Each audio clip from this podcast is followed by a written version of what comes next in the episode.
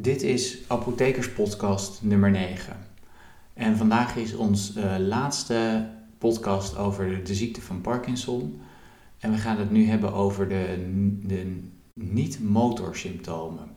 De vorige podcast ging over de farmacotherapie en de geneesmiddelen die bij motorsymptomen plaats, of gebruikt werden. Dat zijn onder andere stijfheid, verminderde bewegelijkheid, een rusttremor balansproblemen en loopproblemen. En in deze podcast gaan we het over de niet-motorsymptomen hebben. Dat zijn depressie, psychose, uh, verlaagde bloeddruk, dementie en slaapstoornissen. Uh, wat ook een belangrijk niet-motorsymptoom is, dat is uh, misselijkheid. En misselijkheid kan, kan veroorzaakt worden door gebruik van dopamine-achtige medicatie.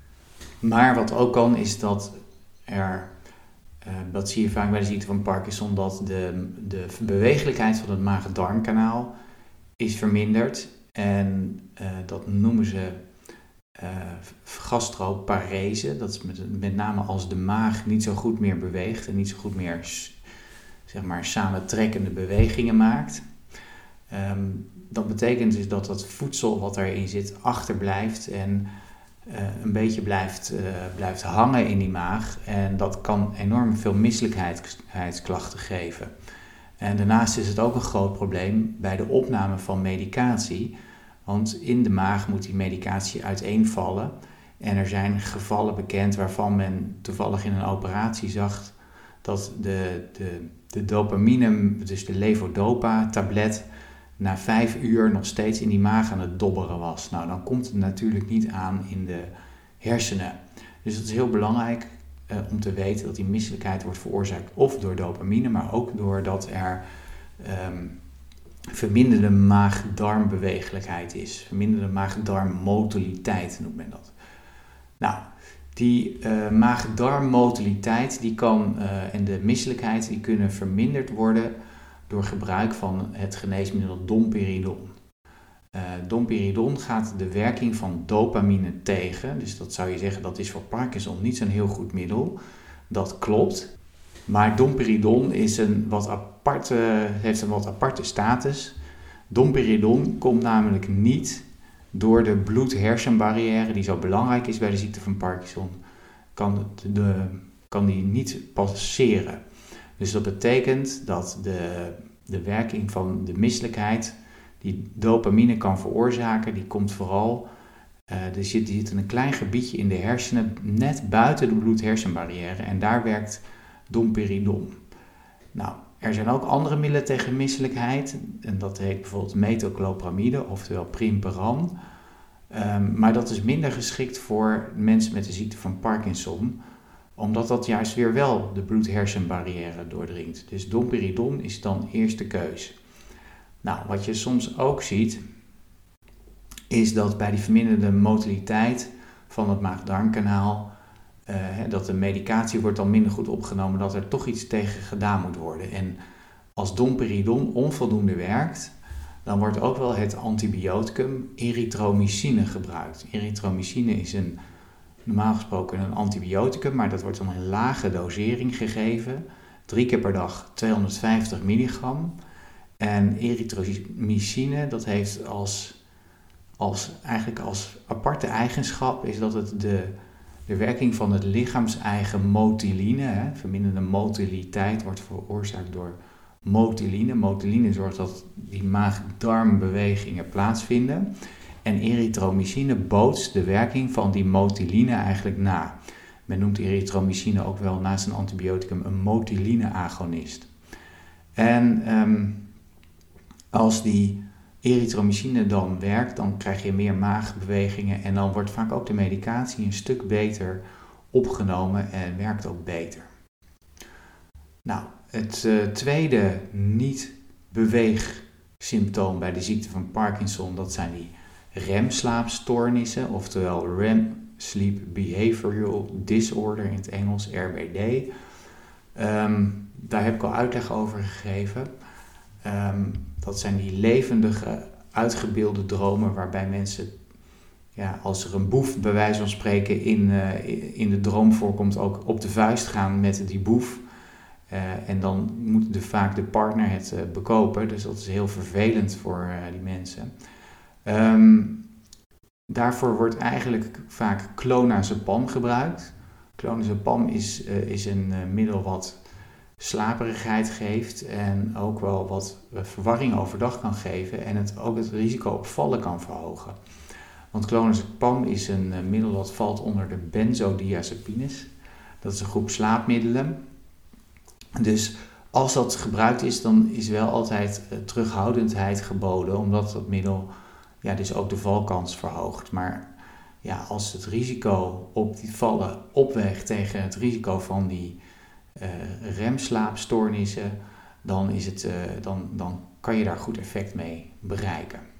Nou, een andere niet-motorische bij, uh, symptoom van de ziekte van Parkinson, dat is depressie.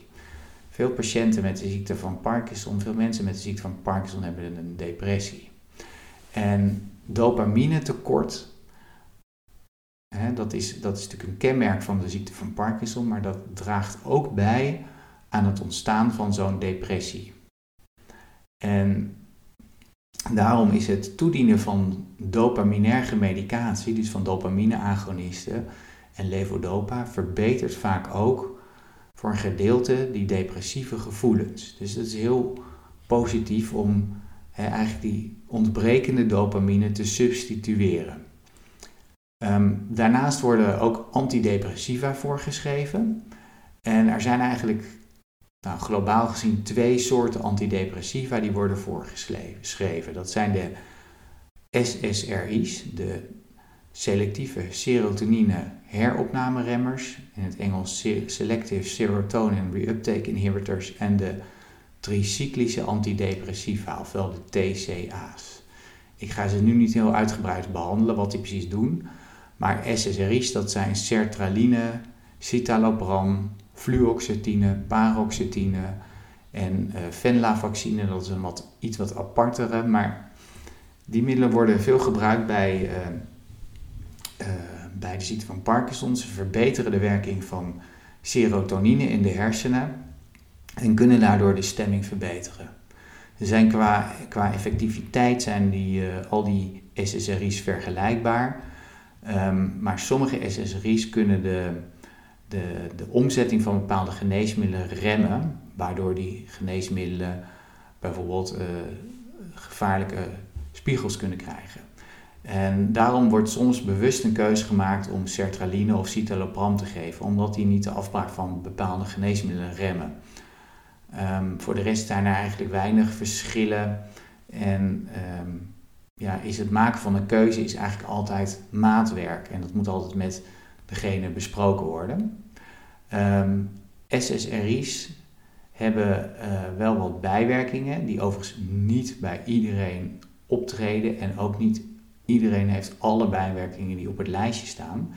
Er, zijn veel, er is veel ervaring opgedaan met de SSRI's. Eh, maar wat je, wat, je, wat je ziet het meest is dus innerlijke onrust in het begin. Dat wordt ook langzaam wel minder. Dat wordt ook wel, staat ook wel bekend onder de naam akathisie. Verder geven ze verminderde eetlust en misselijkheid.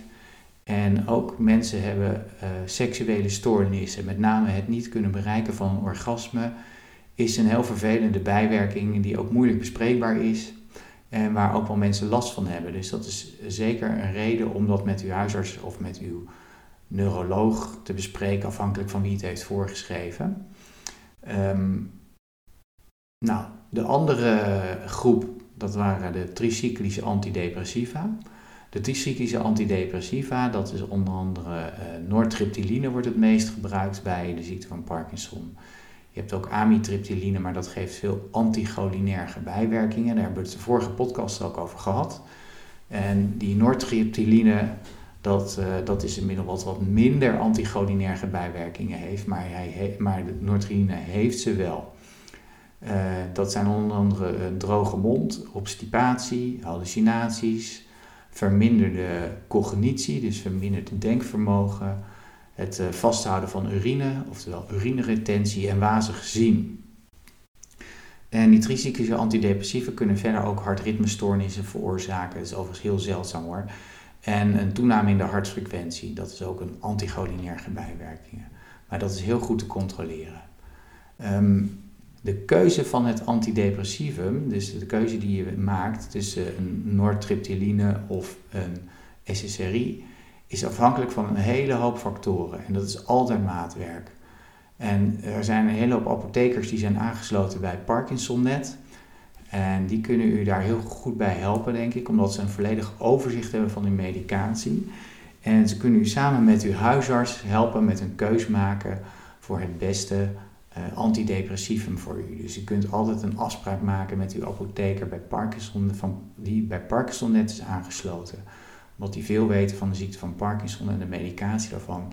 En die kunnen heel goed u helpen in het begeleiden van een keuze tussen de antidepressiva als dat moet, of uw huisarts hierin adviseren. Nou, dan gaan we naar een volgende symptoom, want naast depressie kunnen ook psychoses en hallucinaties optreden.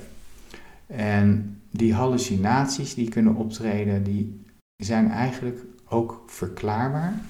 Die kunnen worden verklaard uit het feit dat uh, in de ogen, daar zitten ook dopamine-receptoren.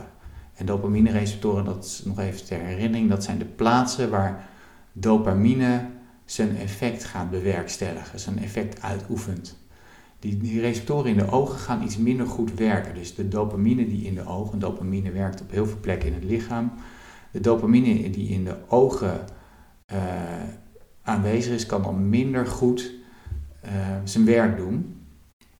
En um, bij de ziekte van Parkinson speelt naast een tekort aan dopamine ook een tekort aan acetylcholine een rol. Acetylcholine is ook een, een, een zogenaamde neurotransmitter die in de hersenen uh, aanwezig is. En ik leg zo nog even uit wat een neurotransmitter is.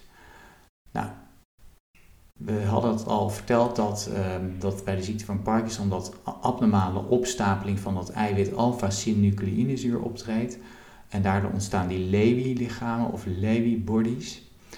En die treden niet alleen op in de cellen die dopamine produceren in de hersenen, maar ook in hersengebieden die uh, acetylcholine gebruiken als neurotransmitter. En zo'n neurotransmitter, dat is eigenlijk een chemische boodschapper die van de ene zenuwuiteinde uh, zorgt dat er een signaal wordt overgebracht op het andere zenuwuiteinde. En daardoor ontstaat er een reactie in het lichaam. Nou, acetylcholine is een hele erg belangrijke neurotransmitter, die ook dus bij de ziekte van Parkinson minder zijn werk kan doen. Uh, en die neurotransmitter is heel erg belangrijk in de verwerking van beelden in de hersenen. Dat gebeurt in een bepaald gedeelte in de hersenen en dat heet de nucleus basalis van Meinert, mag u gelijk weer vergeten. Maar als dat gebied ook is aangedaan, dan kan acetylcholine minder goed werken en daardoor worden de beelden die de, die de ogen naar de hersenen sturen, die worden daar geïnterpreteerd hè, in die nucleus basalis van Meinert en die kunnen daardoor minder goed door de hersenen geïnterpreteerd worden. Dus de combinatie eigenlijk van die verminderde werking van dopamine-receptoren in de ogen en het niet kunnen goed kunnen verwerken van beelden door de hersenen, omdat die basalis van Meinert is aangetast, zorgt ervoor dat er een, eigenlijk een onduidelijk signaal ontstaat. Maar de hersenen die gaan toch dat signaal zelf invullen dan. Die gaan die, dat signaal toch interpreteren en dan maken ze gebruik van de beelden die ze hebben opgeslagen in het visuele geheugen. En de beelden die dan ontstaan is eigenlijk een mengelmoes van de opgeslagen beelden, die uit het visuele geheugen, en de werkelijke beelden. En uh, nou ja, die mengelmoes, dat zal u niet verbazen, dat komt natuurlijk naar voren als een visuele hallucinatie. Want er zit dus een, een mengelmoes van beelden die er wel zijn en beelden die er niet zijn. En het zal u denk ik niet heel erg verbazen dat op het moment dat er weinig licht is, dus als het donker wordt, of als het bijna licht is, maar ik denk vooral als het bijna donker wordt, dat dit soort hallucinaties, die visuele hallucinaties kunnen uh, ontstaan. En die hallucinaties die kunnen ontstaan, die kunnen worden bestreden met, met, met geneesmiddelen. In de acute fase wordt vaak gebruik gemaakt van clozapine en van quetiapine. Uh, clozapine wordt in hele lage doseringen gebruikt en is ook het allerbest onderzocht bij de ziekte van Parkinson. Alleen heeft clozapine één groot nadeel en dat is dat het een afwijking in het bloedbeeld kan geven. Die afwijking in het bloedbeeld betekent dat er minder witte bloedcellen uh, in het bloed kunnen ontstaan plotseling als bijwerking van die clozapine. En uh, daardoor, hè, die witte bloedcellen zijn belangrijk voor de bestrijding van infecties, dus belangrijk voor de afweer. En ja, als dat bloedbeeld afwijkt, dus als er minder witte bloedcellen zijn, dan is de persoon gevoeliger voor infecties. En dat kan heel ernstig zijn. Dus um, het, het werkt hartstikke goed tegen die hallucinaties. Het is goed onderzocht. Maar het heeft één nadeel en dat is dat die bloed, dat bloedbeeld gecontroleerd wordt. Verder geeft clozapine wel eens wat slaperigheid. En omdat dat bloedbeeld zo vaak gecontroleerd moet worden, uh, wordt het dan vaak toch uit praktische overwegingen gekozen voor quetiapine. Wat ook wat kan doen tegen die hallucinaties, maar gewoon veel minder goed onderzocht is. Wat heel erg belangrijk is uh, om te weten, en waar u heel erg voor moet uitkijken, met name als u zelf de ziekte van Parkinson heeft, is uh, dat bij hallucinaties of verwarring in, um, in de geneeskunde eigenlijk standaard gebruik wordt gemaakt van het middel haloperidol. Uh, als mensen verward zijn, wordt in de meeste situaties door uh, de huisarts haloperidol voorgeschreven. Haloperidol voorschrijven bij iemand met de ziekte van Parkinson, dat moeten we, moet worden gezien als een, uh, een kunstfout. Omdat haloperidol een enorme sterke uh, werking heeft, uh, die de werking van de dopamine blokkeert. En mensen die dus de ziekte van Parkinson hebben, kunnen daar acuut uh, of van raken. en dat heeft hele ernstige gevolgen, kan dat hebben. Um, dus het is heel belangrijk dat u weet dat haloperidol, als u de ziekte van Parkinson heeft, voor u geen goed middel is. En dat moet echt uitsluitend worden voorgeschreven in heel nauw overleg met mensen die echt veel verstand hebben van de ziekte van Parkinson. Dus het is niet handig om dat middel voor te schrijven. Ik heb net uh, kort even uitgelegd hoe die hallucinaties, uh, die visuele hallucinaties kunnen ontstaan, hoe men denkt dat die ontstaan. En acetylcholine is daar dus een hele belangrijke uh, stof voor. En er is een geneesmiddel wat de afbraak van acetylcholine remt. En dat geneesmiddel heet rivastigmine.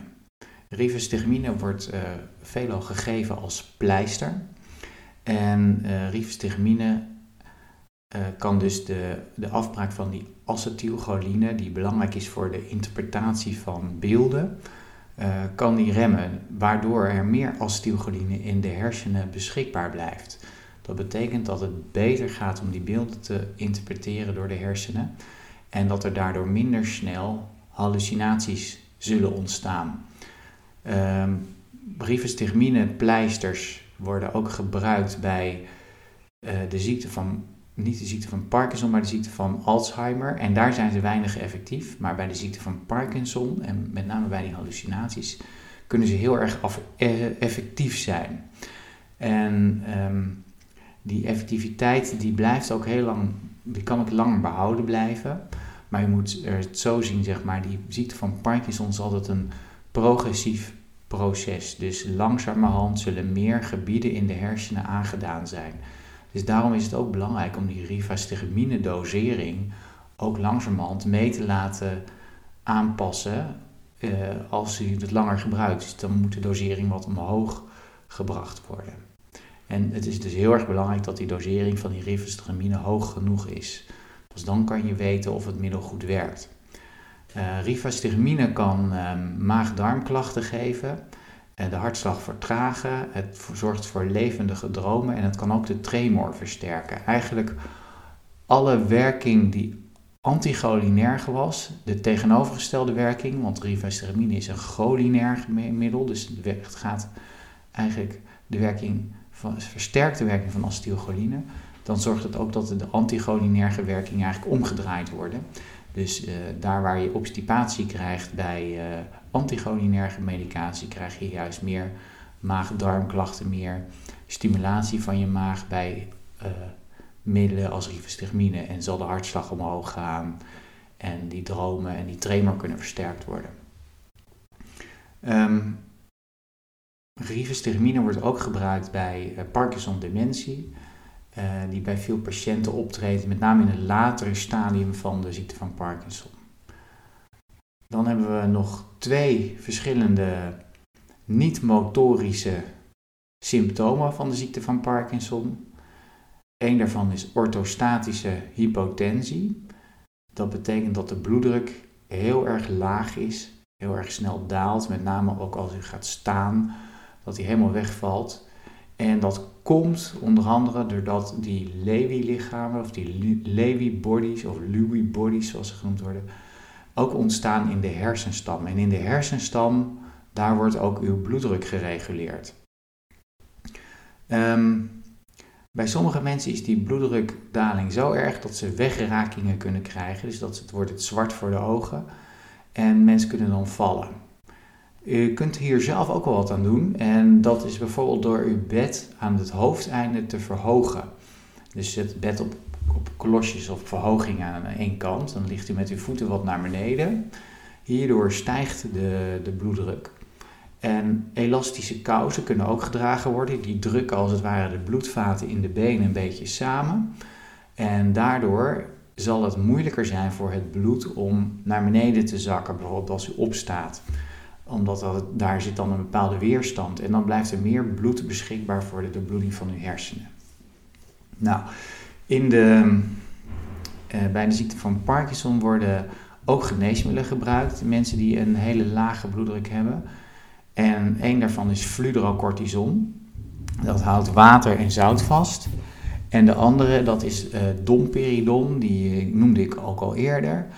Uh, en dan, dan tegen de misselijkheid. En dat gaat mogelijk het bloeddrukverlagende effect van dopamine tegen. En dan is er ook nog het geneesmiddel midodrine. Um, ik ga hier verder niet te veel op in, omdat dat vrij, zel, vrij zelden gebruikt wordt. Die middelen worden niet heel veel gebruikt. Um, dus ik denk ook niet dat het zinvol is om daar heel veel over te vertellen. Um, wat ook wel gebeurt is, uh, en dat is dat laatste symptoom wat ik nog wil bespreken, dat is de uh, speekselvloed die mensen hebben bij de ziekte van Parkinson. En liever gezegd, speekselvloed is eigenlijk het verkeerde woord, want dat suggereert dat er meer speeksel geproduceerd wordt. En dat is niet het geval bij de ziekte van Parkinson. Wat wel het geval is, is dat mensen minder vaak slikken. Slikken is natuurlijk ook een motorisch iets. En die motoriek wordt minder. Hè. Mensen gaan ook minder knipperen met hun ogen. Maar ook minder bijvoorbeeld slikken.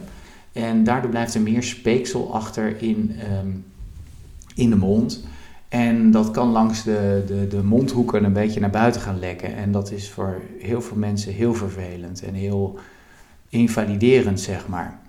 Um, er is zijn geneesmiddelen die gebruikt worden. Een daarvan is een drank, de glycopyrroniumbromide. Uh, het, het, eigenlijk moet ik, zal ik eerst even moeten vertellen dat die, al die middelen die gebruikt worden bij die speeksel, uh, over, die, ja, die speekselvloed, uh, um, dat zijn middelen die anticholinerge werken. En anticholinerge bijwerkingen, één daarvan is een droge mond. Dus dat geeft al eigenlijk al aan dat er minder speeksel geproduceerd wordt. Nou, die anticholinerge bijwerkingen zijn natuurlijk ook niet goed, omdat die ook die hallucinaties kunnen uitlokken en verwarring. Dus je moet altijd heel erg voorzichtig daarmee zijn. Nou, dan is er een middel wat anticholinerge werkt. Uh, en dus wel de speekselproductie kan verminderen. En dat is glycopyrroniumbromide. En wat niet door de bloed-hersenbarrière heen gaat. Dus dat niet die acute verwarring geeft. Dus dat is eigenlijk wel een middel wat, een, wat, wat je kan noemen als eerste keus. Helaas is het zo dat dat, dat, dat eerst verkrijgbaar was als heel goedkope drank. En een fabrikant heeft daar misbruik van gemaakt. Die heeft dat middel geregistreerd en heeft de prijs vervolgens vertienvoudigd. Waardoor het nu een heel duur middel is geworden. En ja, eigenlijk misbruik heeft gemaakt van de octrooiwet. Een ander middel wat gebruikt wordt, dat is ipratropiumbromide. Dat is een middel tegen astma, maar dat werkt ook anticholinerg en zorgt dus ook voor minder, minder speekselproductie. En soms worden ook oogdruppels in de wangzak gedruppeld. En die oogdruppels bevatten atropine. Nou, atropine is een heel sterk werkend anticholinerg middel. Bovendien gaat dat ook door de bloed-hersenbarrière kan dat heen. En ehm, dat kan dus wel zorgen voor verwarring. Dus dat is heel erg belangrijk om altijd te beginnen met een middel wat niet de bloed-hersenbarrière doorgaat. En glycoperoniumbromide is een van de ja, best onderzochte middelen wat dat betreft. En hiermee zijn we tot uh, bij het laatste gedeelte van de uh, Apothekers podcast over de ziekte van Parkinson aangekomen.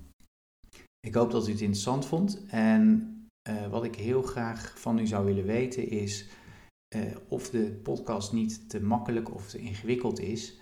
En u kunt dat doen door mij een e-mail te sturen op, op het e-mailadres harmgeers.gmail.com. En u mag ook de vraag stellen via Twitter. Ik ben harmgeers. Uh, ik hoop dat u uh, genoten heeft van deze podcast, dat u veel geleerd heeft. En mocht u het interessant vinden, dan hoop ik dat u de podcast deelt met vrienden, kennissen, familieleden. Zodat die ook kunnen luisteren naar deze podcast. Hartelijk dank voor uw aandacht.